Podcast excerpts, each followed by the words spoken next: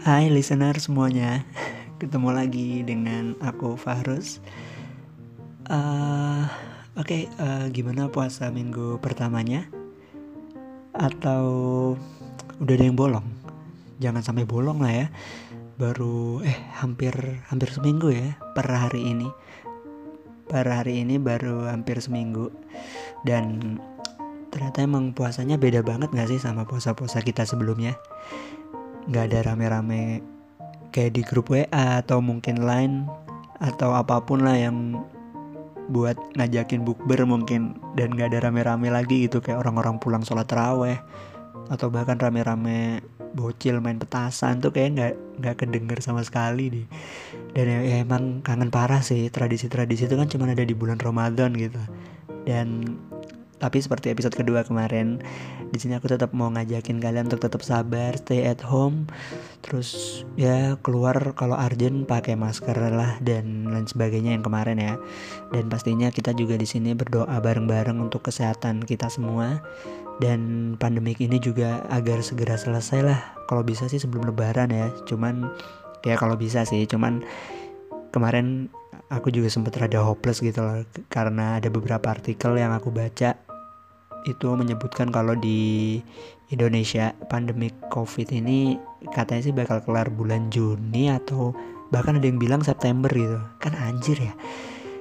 Aduh makin lama sih cuman ya itu kan cuman prediksi orang ya. Anyway kalau semisal rencana Tuhan kan kita nggak ada yang tahu gitu. Harapannya bisa segera selesai gitu. Dan tidak ada korban lagi lah untuk pandemik-pandemik COVID ini. Jadi kita berdoa bareng-bareng ya semuanya Nah, khusus di bulan Ramadan ini, uh, minggu pertama uh, di podcast keempat aku, aku mau bahas top 6 top 6 ya bukan toxic top 6 makanan atau minuman yang paling favorit paling hype lah ya di bulan Ramadan. Tapi ini versi aku. Ya iyalah versi aku cuy mau gimana lagi? Nah karena emang mayoritas banyak banget lah yang dikonsumsi oleh semua kalangan untuk enam jenis makanan atau minuman ini. Dan kalangannya itu mulai dari yang menengah ke bawah sampai yang menengah ke atas gitu. Jadi flat ya rata ya semua pasti nyobain di bulan Ramadan ini. Dan kalau bahasnya pun sebenarnya kalau makanan dan minuman di bulan Ramadan tuh banyak banget dan pasti bakal panjang lah. Cuman aku ambil nama aja yang mungkin kita sering jumpai dan bahkan di bulan Ramadan kita nggak bakalan melewatkan makan makanan atau minuman-minuman tersebut. Jadi daripada kita juga daripada kalian juga uh, capek ya dengerin aku lama-lama ngoceh sendiri ya kan nanti juga oh ya uh, jangan lupa untuk kritik dan saran selalu tetap selalu terbuka ya untuk aku. Nanti kalian bisa kirim lewat email aku di fahrusnuril.albi@gmail.com atau kalian bisa kalau kalian aktif Twitter kalian bisa DM aku di @fahrusnuril atau DM aku di IG juga ada di @fahrusnurilalbi. Jadi oke okay, nggak usah lama-lama. Uh, ini dia top 6 makanan atau minuman paling favorit di bulan Ramadan versi aku podcast service Kira-kira gacuan kalian ada nggak ya? yang pertama ada kolak. ada yang suka kolak atau kalian suka kolak? Terus ada sop buah. ya ampun ini sop buah sumpah. Ngomongnya pun aduh jangan mikirin yang macam-macam lu takut makruh nih, takut membatalkan. Terus yang ketiga ada kurma. Nah, ini kurma udah pasti lah ya. Kalian tuh nggak mungkin nggak menemukan di bulan Ramadan untuk kurma itu dan yang keempat ada es kelapa. Ya es kelapa. Oke lanjut.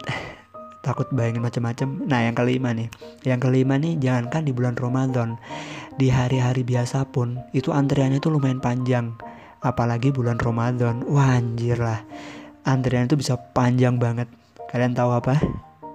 Ya bener. Mungkin ada kalian yang bener. Yang kelima ini adalah gorengan. Aduh gorengan ini sumpah sih ya ini tuh junk food versi Indonesia banget junk food karifan lokal.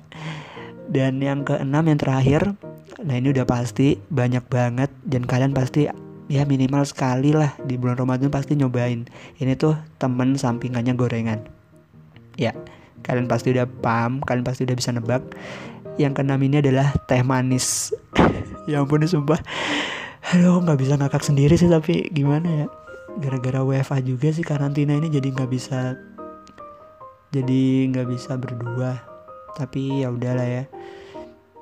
Harapannya nanti bisa segera selesai di bulan suci Ramadan ini. Jadi kita bisa nanti bareng-bareng sama teman-teman aku juga lainnya kayak gitu. Nah, uh, oke okay, nggak usah lama-lama untuk pembahasan 6 makan uh, 6 ya 6 jenis makan atau minuman paling favorit tersebut. Stay tune. Oke, okay, listener, yang pertama aku mau bahas salah satu menu andalan di bulan Ramadan yang bahkan uh, mungkin orang tua kalian sering bikin ya, ibu kalian sering bikin atau mungkin bibi kalian atau siapa pun lah ini pasti bikinnya juga nggak susah sih tapi di bulan Ramadan tuh afdol gitu kalau konsumsi ini. Jadi yang pertama kolak. Kolak ini merupakan menu berbuka puasa ya, di mana ya hidangannya itu dihidangkan dengan santan dan gula aren gula aren atau ada juga yang menggunakan gula jawa biasanya. Nah, biasanya disajikan dengan keadaan apa ya dengan hidangan yang hangat gitu. Uh, Oke, okay. ini tuh aduh gimana ya ya gitulah. Porsinya tuh udah hangat terus kalau lewat kerongkongan tuh kan rasanya kan bener-bener ya ampun astaga ini jangan bayangin lama-lama ya. Dan ada juga yang suka es itu biasa ada juga yang suka dingin ya itu biasa ditambahin es. Ya selera sih ya kalau ada yang suka es tuh juga oke okay sih kalau menurut aku kolak tuh pakai es juga makin seger gitu. Dan kolak ini banyak juga variannya toppingnya. Eh topping gak sih ngomongnya? Apa apa ya? Ya udah lah ya, pokoknya itu deh pokoknya itu. Toppingnya itu uh, biasanya ada yang menggunakan pisang ya kolak pisang. Ada juga di beberapa tempat tuh yang uh, pakai ubi. Ada juga yang pakai singkong. Ubi sama singkong beda loh ya. Kalian bisa googling aja perbedaannya. Terus juga ada yang pakai kolang kaling. Jadi selera ya. Dan juga yang aku tahu kolak tuh di beberapa daerah juga masing-masing tuh beda gitu cuman tetap sama sih eh, komponen utamanya komposisi utamanya itu santan sama gula aren atau gula jawa nah eh, jadi kalau untuk kolak ini historiknya wah nih bicara tentang historik sejarah kolak. Hmm. Kalian bisa nemuin gak sih sejarah kolak di podcast-podcast lain tuh? Sumpah, ini tuh berfaedah nggak berfaedah tapi kalian tuh harus tahu gitu karena sumpah ini kolak nih ternyata emang ada sejarahnya cuy jangan sembarangan ya oke jadi untuk kolak itu uh, sebenarnya berasal dari kata yang bermak dari berasal dari makna kholik ya Khalik itu artinya sang pencipta langit dan bumi. Jadi kalau di muslim itu ya Tuhan kaum muslim ya yaitu Allah Subhanahu wa taala yaitu sang pencipta langit dan bumi. Nah, di sini dimaksudkan agar menu atau hidangan kolak ini itu bisa semakin mendekatkan diri kita para kaum muslimin untuk lebih dekat dengan yang maha kuasa yaitu Allah Subhanahu wa taala. Nah, jadi kalian udah tahu ya kolak itu ternyata asal maknanya dari mana oh gimana kan ada historiknya cuy. Dan ternyata emang penyebaran di Indonesia itu berasal dari zaman penyebaran agama Islam dulu di Pulau Jawa. Nah itu oleh para ulama para ulama di zaman dulu ya.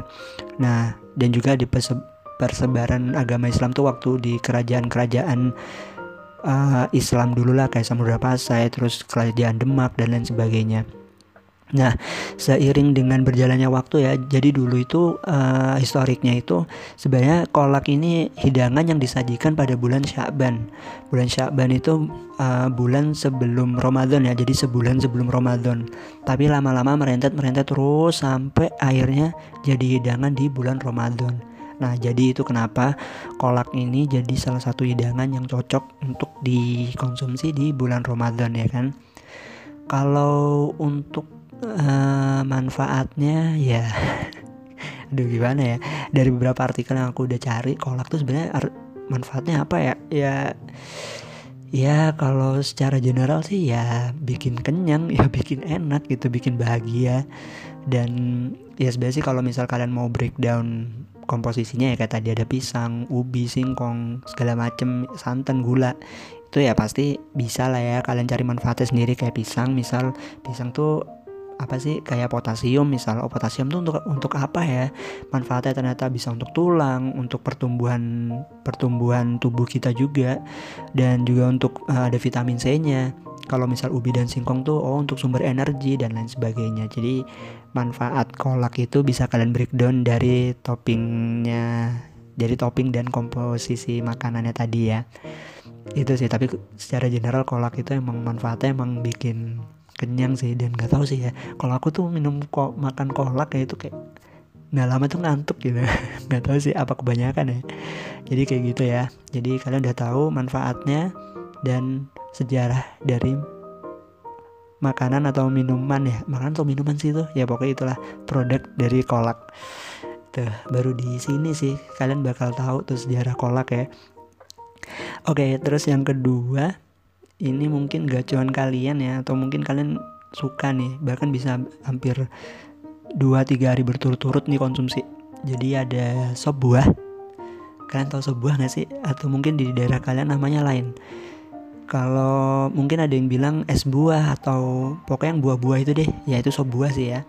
Nah anyway uh, sop buah ini merupakan sajian yang isinya tuh menu buah-buahan.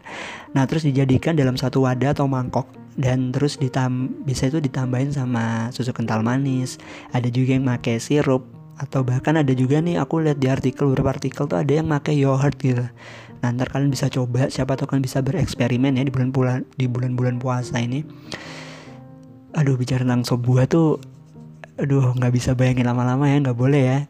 Uh, ya pokoknya itu udah pasti ketika kita membatalkan puasa otomatis sebuah itu kalau lewat kerongkongan kalian udah paham lah uh, kalian udah paham lah ya kayak gimana tuh uh, rasanya dan ya gitu deh pokoknya. Aduh takut ba takut bayangin lama-lama sih aku. Nah terus oh ya nggak cuman sirup susu kental manis dan yogurt loh anyway. Uh, dulu tuh aku pernah nyobain ntar kalian coba bisa cari ya kalau misal kalian ada yang domisili di Jakarta. Dulu tuh uh, aku pernah nyobain buah itu di daerah di dekat stasiun Sudirman. Itu abang-abangannya tuh nggak make susu kental manis nggak make sirup bahkan yogurt. Kalian tau nggak make apa? Make Yakult. Demi apa pun itu sumpah enak banget nggak ngerti deh. Kok bisa ya sekreatif itu orang-orang? Yakult tuh bisa dicampurin ke sop buah uh, kalau kalian mau cari itu aduh itu sebenarnya sih uh, penjual kelontongan gitu loh kayak kaki lima dan mereka emang kalau tiap sore itu emang ada gitu. Ntar kalau misal kalian suka warawiri di daerah sekitaran Sudirman, Sudirman, stasiun Sudirman, kalian coba cari.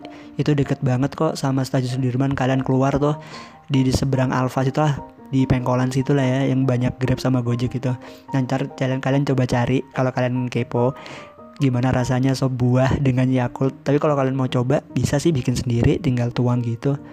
Nah, jadi banyak banget sih uh, kreativitas orang-orang untuk sop buah ini. Nah, kalau bicara tentang historik, ya ampun, lagi-lagi kalian bisa bayangin nggak di podcast mana sih yang mau jelasin sejarah sop buah? Coba. ya ampun aku sumpah pengen ngakak tapi nggak ada temennya kayak sedih sih. Ya udahlah ya. Jadi ini ya for your information lah ya kayak ini tuh penting gak penting tapi ya kalian kan konsumsi kan kalian tuh paling gak harus tahu gitu minimal kalian harus aware gitu ini tuh asalnya dari mana sih apa sebuah keisengan. Nah jadi sejarahnya itu dari beberapa artikel yang udah aku rangkum kalian tahu gak sih kalau ternyata sebuah itu dipopulerkan sama abang-abangan di kota Bandung? Abang-abangan gimana ya? Jadi kayak uh, seorang abang-abangan yang dagang gitulah di daerah kota Bandung itu pada awal abad 20-an. Jadi sekitar tahun 1990-an gitulah, 90-an lah ya. Nah, uh, ini percaya percaya nggak percaya sih ya. Uh, kalau misal kalian nggak percaya nanti kalian bisa cek aja di sumber-sumber di internet banyak ada beberapa gitu nggak banyak. Nah anyway uh, abang-abangan yang mempopulerkan produk sebuah ini namanya Bapak Ewok. Bapak Ewok tuh.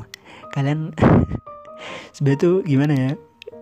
gue ya uh, aku yakin banget gitu kalian pasti ada di benak kalian tuh kayak kenapa sih aku harus tahu Pak Ewok tuh ini tuh ya ampun kalau nggak ada Pak Ewok kalian tuh nggak bisa menikmati sebuah sampai sekarang men oke jadi uh, Pak Ewok ini dia dulu tuh katanya sering mangkal di dekat gedung sate kota Bandung. Mungkin kalian yang ada di domisili Bandung kalian bisa cek tuh ya. Siapa tahu kalian masih bertemu dengan bapaknya. Insya Allah beliau masih lah masih ada. Nah, saking rame pembelinya, jadi menyebar itu ke mana-mana gitu. Dan ya kalian tau lah bisnis di Indonesia itu kayak gimana ya kan. Ada satu yang rame hype banget gitu. Dan otomatis semuanya itu pasti nyebar ke mana-mana dan pasti sampingnya bikin nggak nggak jauh dari situ bikin juga. Banyak bakal banyak banget lah. Kayak kalian tahu nggak sih kayak fenomena kayak apa tuh es kepal Milo kayak gitu-gitu terus apa tuh uh, donat mie apa, apa sih apa sih waktu itu? Aduh nggak tahu deh pokoknya gitu gitu gitu terus kamu tuh kayak kopi susu menjamur ke mana-mana ya kan? Banyak ya. Kayak gitulah jadi berkembang ke mana-mana.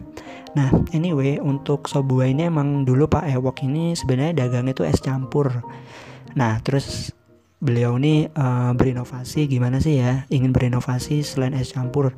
Akhirnya Pak Ewok ini berinovasi dengan buah-buahan. Nah dengan buah-buahan jadinya namanya so, dinamain sop buah. Nah kalau misal kalian ada yang nanya kenapa sih kok namanya nggak es buah aja sih? Nah ternyata uh, kalau misal dikasih nama es buah itu uh, apa ya uh, es buah itu kan bisa macam-macam ya. Kalian tahu nggak sih es buah itu kan nggak pure buah gitu loh. Ada yang biasa tambahin kolang kaling ada yang pakai rumput laut atau bahan-bahan yang bukan buah-buahan gitulah jadi kenapa di namanya di spesifikin ke sop buah? Jadi memang benar-benar pure buah gitu. Ya paling tambahannya kayak susu kental manis dan sirup dan lain sebagainya gitu. Nah jadi kalian udah paham lah ya kenapa namanya sop buah siapa orangnya yang mempopulerkan. Dan kenapa namanya bukan es buah gitu nah kalian udah paham Terus uh, kalau bicara tentang manfaatnya sop buah, waduh ya udahlah ya. Kalian bisa googling satu-satu lah kalau untuk komposisi buah-buahnya itu kan udah pasti buah-buahan itu kan banyak banget tuh kayak serat, banyak vitaminnya. Terus ya bisa meningkatkan imunitas kita ya kan banyak banget sih. Jadi kalau bicara tentang manfaat sop itu udah pasti banyak banget lah manfaatnya. Nah, tapi tapi nih ya bicara tentang sebuah atau beberapa makan makanan yang mungkin kalian sering beli di pinggiran-pinggiran jalan atau segala macem uh, di sinilah kita udah mulai aware nih dengan makanan atau minuman yang kita konsumsi. Jadi tolong kita juga pastikan seperti apa sanitasinya kebersihannya. Kadang kan kita juga nggak ya udahlah ya makan aja lah ya kayak sanitasinya mau pakai air apa kayak atau mau pakai mangkok bekas apa? Kan kita nggak tahu gitu. Ya mungkin uh, beberapa dari kalian ada yang dalam benak kalian mungkin ada bilang lah kayak ribet lah urus tinggal makannya sih susah kayak gitu lah. Ya nggak apa-apa sih. Itu kan uh, beda-beda ya beda-beda. Maksudnya kayak kalian mau kayak gitu ya it's okay gitu. Tapi kalau aku sih ya mending aku ribet kayak gitu daripada aku ribet ngurus-ngurus ke rumah sakit. Ngurus-ngurus ntar kalau misal udah sakit perut lain sebagainya. Kalian ah pokoknya ribet deh kalau sakit tuh makan minum susah. Ah tidur nggak nyenyak. Ya elah. Jadi curang ntar lama-lama ya. Jadi kayak gitu. Jadi tolong dimulai juga awarenessnya terhadap makanan dan minuman yang kita konsumsi gitu. Jadi jangan asal makan minum coba dicek dulu kayak gitu oke. Okay? terus yang ketiga nah ini uh, emang sering banyak dijumpai di bulan Ramadan. Mungkin kalian juga udah pasti makan ya udah pasti sih. Aku yakin banyak banget nih paling favorit sih di bulan Ramadan.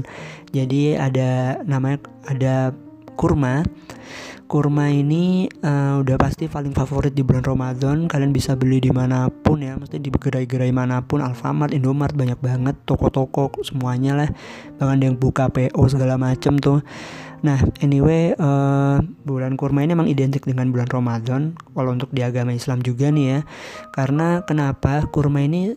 Karena selain disebutkan di dalam kitab umat Muslim ya di Al-Quran, kurma ini juga merupakan sunnah dari Rasulullah yaitu Nabi Muhammad SAW yang mana ada pahalanya juga nih kalau kita konsumsi di bulan Ramadan. Dan pastinya kurma ini juga manfaatnya untuk kesehatan tuh banyak banget. Nah, jadi udah pasti ya double cuy. Jadi nggak cuma jasmani kalian yang terasupi ya, baik pahala segala macam, tapi juga rohani kali, rohani kalian. Eh sorry kebalik ya. jadi jasmani kalian tuh nggak cuma untuk kesehatan badan kita, tapi juga rohani kalian ya. Itu juga pasti terasupi dengan baik kayak gitu. Nah, bicara tentang histori kurma, Nah, jadi kurma ini di uh, dulu itu disebarluaskan oleh pedagang dari Mesir. Nah, jadi zaman dulu kalian udah paham lah ya. Kalian ntar bisa googling aja deh kayak gimana sih dulu perdagangan di Indonesia tuh perdagangan dari orang-orang Mesir, orang Arab, Timur Tengah, uh, banyak lain sebagainya. Ada pedagang dari Cina. Nah, uh, dulu tuh disebarluaskan oleh pedagang dari Mesir karena emang dari dulu kurma ini khasiatnya untuk kesehatan banyak banget dan emang terkenal sih untuk kesehatan dan kecantikan tubuh wanita. Nah, kalau untuk di Indonesia emang pertama kali itu uh, ada sejarahnya nih. Jadi pertama kali hmm, pohon kurma tumbuh di Indonesia, tumbuh nih ya, tumbuh di Indonesia itu uh, di tahun 2004. Itu nanti kalian bisa googling aja kalau kalian mungkin ingin lebih detailnya. Ada di tahun 2004 itu tumbuh di Pondok Pesantren Darussalam di Jalan Ngiden nomor 2 Kota Surabaya. Weh, gila Surabaya. Ada yang kalian, ada kalian ada yang dari Surabaya gak sih? Nah, uh, di Surabaya ini di tahun 2004 di Pondok Pesantren Darussalam itu uh, pertama kalinya pohon kurma tumbuh di Indonesia. Nah, ini FYI aja. Kurma ini emang sebenarnya nggak sembarangan ya tumbuhnya karena emang konturnya tuh juga macem-macem gitu datarannya itu harus berapa mdpl suhunya tuh harus berapa yang sesuai Nah ternyata di Indonesia ini uh, bisa tumbuh karena emang kontur dan cuacanya ternyata masih masuk gitu untuk pohon kurma tumbuh. Nah nanti kalau kalian mau lebih detailnya kalian bisa googling ya konturnya itu harus berapa mdpl, suhunya harus berapa. Nah ternyata kurma ini juga emang ba kan banyak banget ya jenisnya kurma apa ya waktu itu ya, aduh banyak banget sih. Kalau aku orangnya kurma ya kurma gitu, tapi emang banyak jenisnya ya. Dan beda jenis otomatis beda juga kondisi lingkungannya untuk tumbuh. Nah, balik lagi tadi yang di Surabaya itu pada tahun 2011 memang baru mulai ada buahnya dan setelah 2011 itu mulai tumbuh bu ada buahnya itu banyak banget disorot oleh media nasional dan internasional gitu untuk fenomena ini dan akhirnya setelah dipelajari uh, baik dari konturnya, lingkungan dan kondisi segala macam ternyata emang bisa ditanam di beberapa daerah di Indonesia. Karena itu kenapa mulai banyak banget perkebunan kurma di Indonesia gitu. Nah, itu sejarahnya.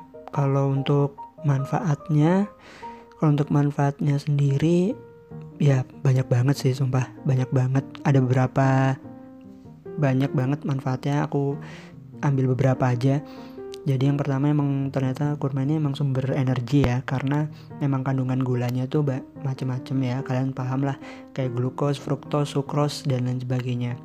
Nah terus juga men, uh, kurma ini juga menyehatkan pencernaan pencernaan kita karena kandungan seratnya itu cukup tinggi jadi bisa menyehatkan pencernaan kita. Terus yang selanjutnya juga bisa mengatasi anemia karena emang ternyata kurma ini mengandung zat besi di mana bisa membantu produksi sel darah merah di tubuh kita dan ternyata dan masih banyak lagi sih. Jadi itu manfaat dari kurma. Nah, kalian udah paham ya historik dan manfaatnya. Tuh. Ini tuh baru tiga makanan minumannya udah berfaedah banget gitu kayak anjir. Ternyata selama ini ya ya ampun. Selama ini tuh nggak nyangka aja gitu informasi informasi informasinya itu. Oke lanjut. Yang keempat itu ada es kelapa. Aduh ini nih. Aduh bentar ya. Uh, ini tuh aku record agak-agak siang gitu. Jadi kalau bahas es kelapa tuh emang rada kalian uh, aku sarankan mendengarkannya deket-deket mau buka puasa aja. Jadi kalian biar nggak membayangkannya terlalu jauh gitu waktunya. Jadi lanjut es kelapa. Oke okay. aku kuat. Jadi es kelapa ini merupakan salah satu hidangan favorit ya aku kadang bingung sih es kelapa ini minuman bisa minuman bisa kadang ada yang eh kamu udah makan es kelapa belum? Ada kamu minum es kelapa nggak? Eh gimana ya bingung ya. Ya bisa makan atau minuman hidangan lah ya. Jadi es kelapa ini favorit banget di bulan Ramadan. Kalian pasti udah pernah nyobain lah ya. Nah juga um, paling sering lah ya untuk orang-orang untuk dijadiin takjil gitu untuk batalin buka puasa. Nah anyway uh, es kelapa ini memang kalau bicara tentang manfaatnya tuh udah pasti banyak banget ya. Karena emang selain sebutannya kalian mungkin tahu minuman yang bisa dibilang ajaib ya. Magis gitu. Terus juga emang ternyata emang es kelapa ini memang mengandung elektrolit gitu yang bisa mengganti cairan tubuh kita yang hilang selama berpuasa. Ya ampun. Kalian berasa dengerin iklan Pokari gak sih? Oke sorry sorry sorry sorry. Jadi kandungan elektrolit itu emang menggantikan cairan tubuh kita saat puasa dan ternyata di elektrolit itu juga banyak banget kandungannya seperti potasium, kalsium, sodium, dan magnesium dan beberapa jenis mineral lainnya gitu. Nah itu sangat bagus untuk uh, kesehatan tubuh kita. Nah memang untuk es kelapa ini emang terbukti untuk pengganti kalau kalian mungkin pernah ada yang opname atau sakit ke rumah sakit, kalian pernah tahu cairan infus. Nah Es kelapa ini juga bisa mengganti cairan infus untuk orang-orang sakit karena ya elektrolit tadi itu yang bisa menjaga uh, sirkulasi cairan tubuh kita. Kalau untuk uh, manfaatnya itu untuk kesehatan emang banyak sih kayak ginjal, terus mencegah juga sih kayak penyakit batu ginjal, bahkan bisa mengatur tekanan darah dan kesehatan jantung gitu. Jadi emang es kelapa ini udah pasti recommended banget. Dari segi manfaatnya tuh udah parah sih. Banyak banget. Nah bicara tentang historik ya ampun. Bayangin es kelapa? Es kelapa historiknya itu dari mana? Kalian bisa nemuin gak sih di podcast lain tuh? Coba ntar bisa share deh ke aku di mana gitu. Tapi nggak nggak nggak aku nggak jumawa banget sih. Maksudnya ya udah lah ya aku juga dapat dari beberapa artikel gitu loh. Jadi kalian juga bisa cari. Cuman kan ya siapa sih yang buka Google terus nyari keyword sejarah es kelapa kan nggak mungkin ya. Maksudnya jarang gitu. Nah sebenarnya sih kalau aku nyari di artikel emang susah sih es kelapa tuh historiknya dari mana. Karena ya emang dari zaman dulu pun ya orang lihat buah ya dikonsumsi orang lihat ini ya dikonsumsi. Nah aku cak kasih fun fact aja nih fun fact yang aku dapat dari artikel. Ini sebenarnya sih kalian boleh percaya nggak percaya rada lucu sih cuman ya udah lah ya. Ini tuh uh, percaya nggak percaya karena emang sumber di artikel dikatakan sumber orang yang dicerita yang menceritakan ini emang sudah nggak ada gitu sudah wafat. Nah jadi aku mau kasih fun fact tentang istilah degan. Kalian tahu nggak sih degan? Kalau kalian ke Jawa Timur kalian nyari es kelapa itu namanya degan. Ya itu es kelapa. Degan itu es kelapa.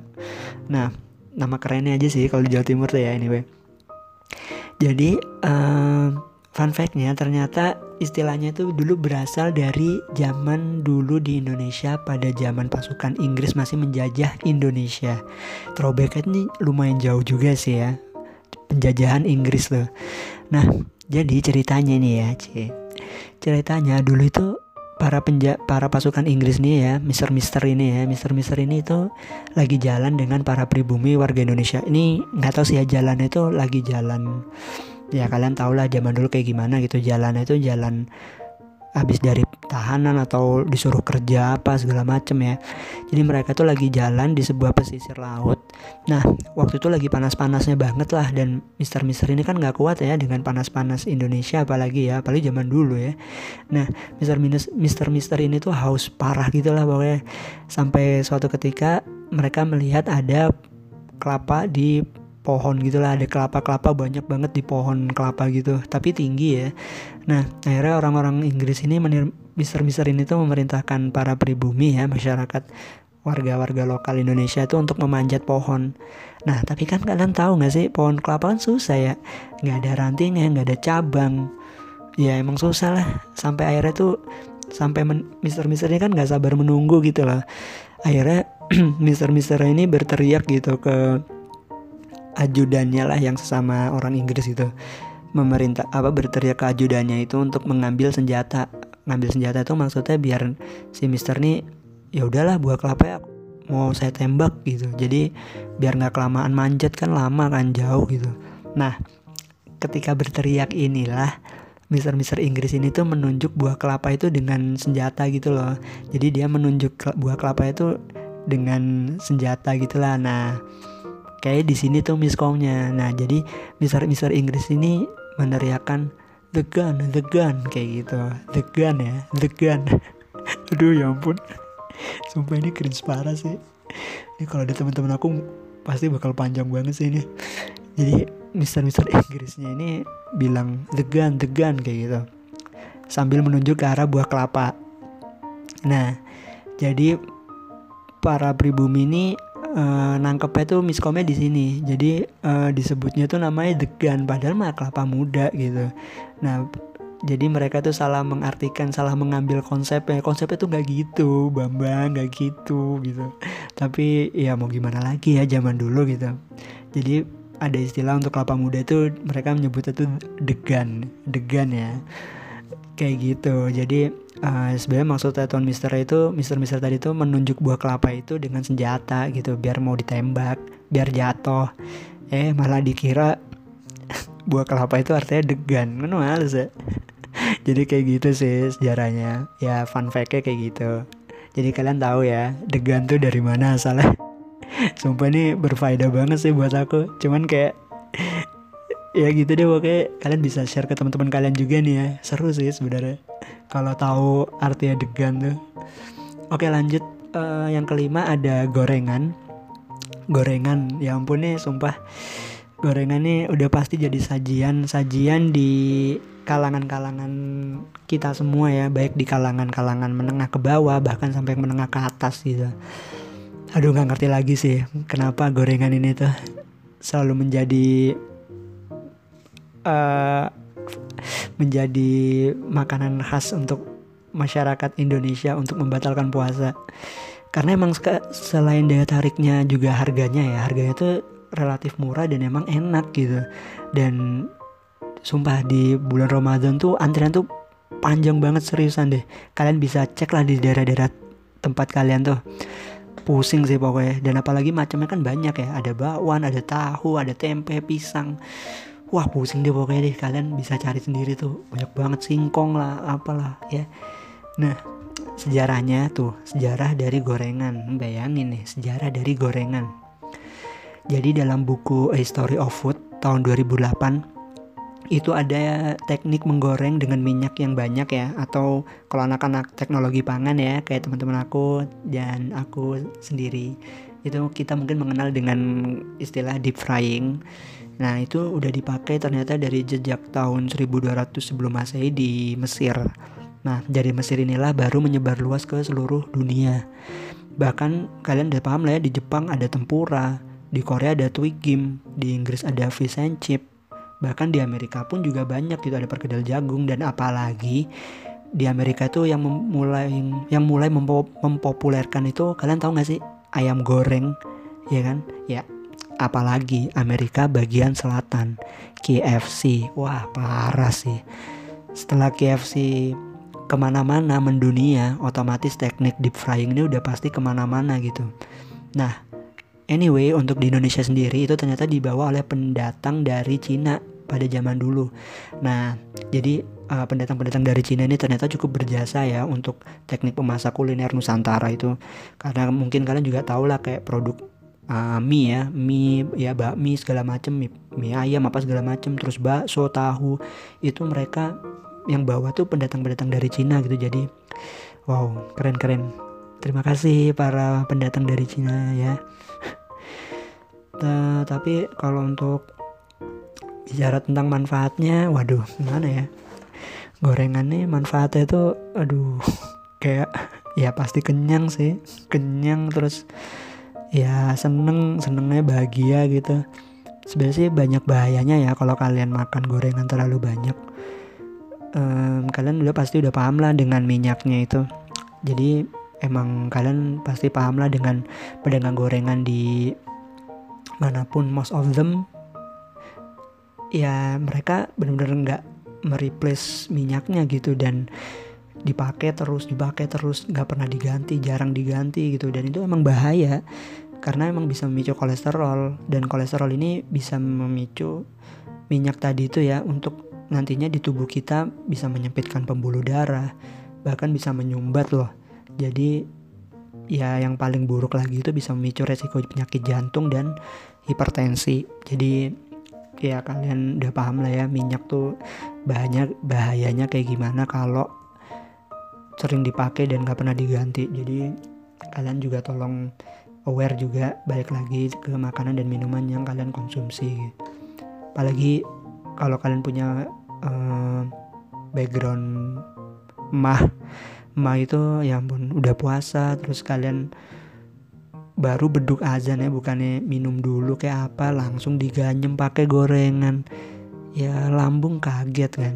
Lambung kaget yang pertama asam lambung naik apalagi tadi minyak goreng ya kan kayak gimana kan ah buset lah udahlah nggak usah macem-macem ya jadi uh, dibuka dulu dengan minuman yang manis, minuman yang menyegarkan, baru boleh. Tapi jangan banyak-banyak gorengannya.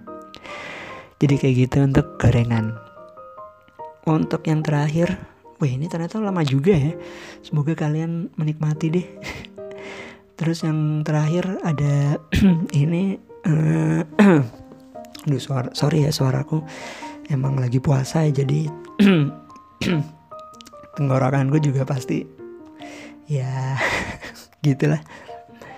Hmm, yang keenam terakhir ada teh manis.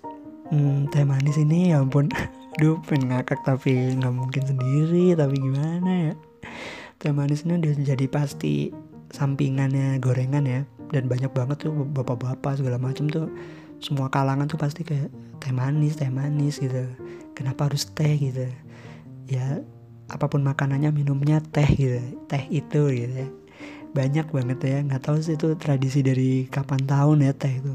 Karena emang teh itu selain menghangatkan kerongkongan ya apalagi kita puasa gitu. Bisa menghangatkan kerongkongan badan ya hidung mulut THT itu segala macem badan jadi nyaman anget.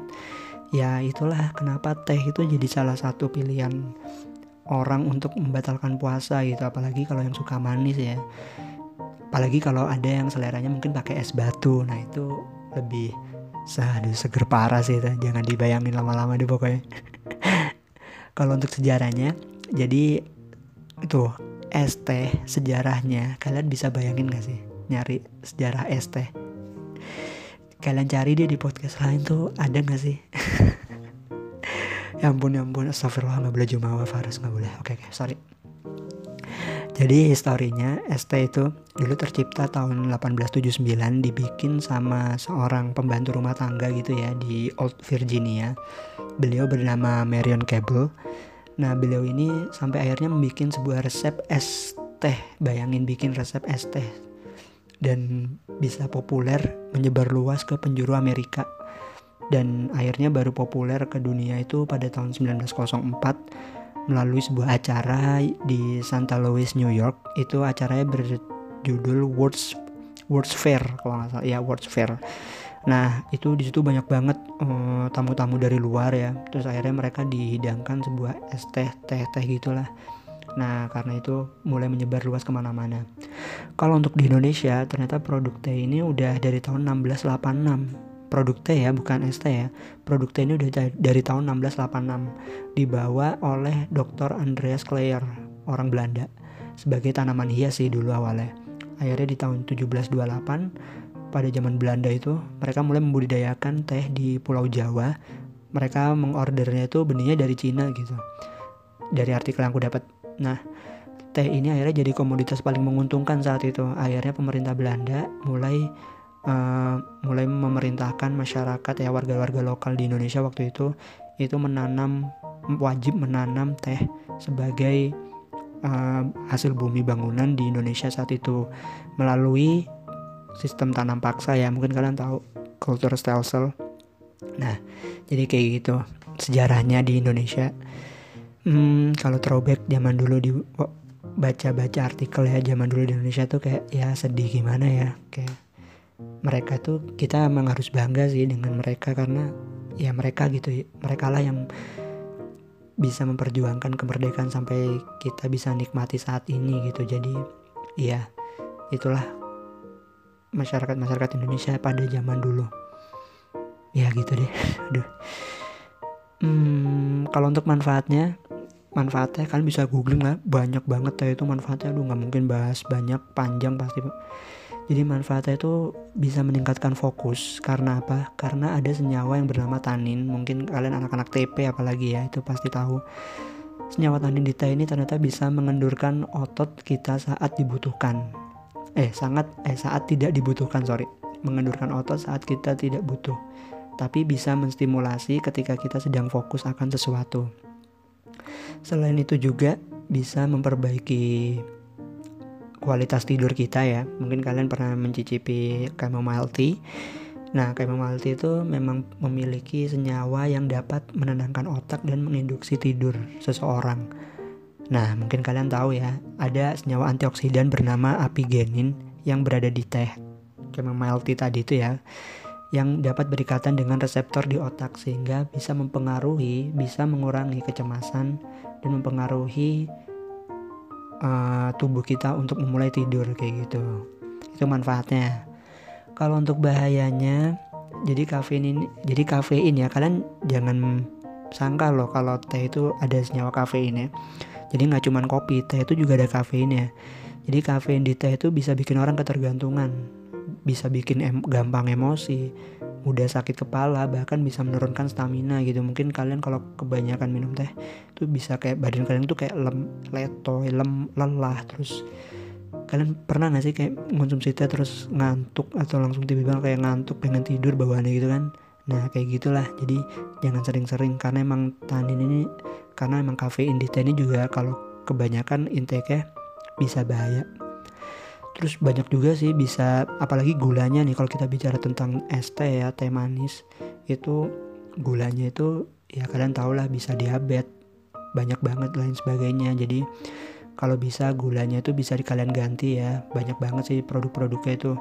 Kalian ganti pemanisnya itu jangan gula gula pasir gitu. Kalian bisa ganti dengan gula jagung mungkin bisa kalian ganti dengan senyumannya dia gitu. Anjir aduh Kenapa jadi curhat ya? Ada senyumannya siapa ya video? anyway ya. Sorry sorry sorry sorry. Enggak enggak enggak.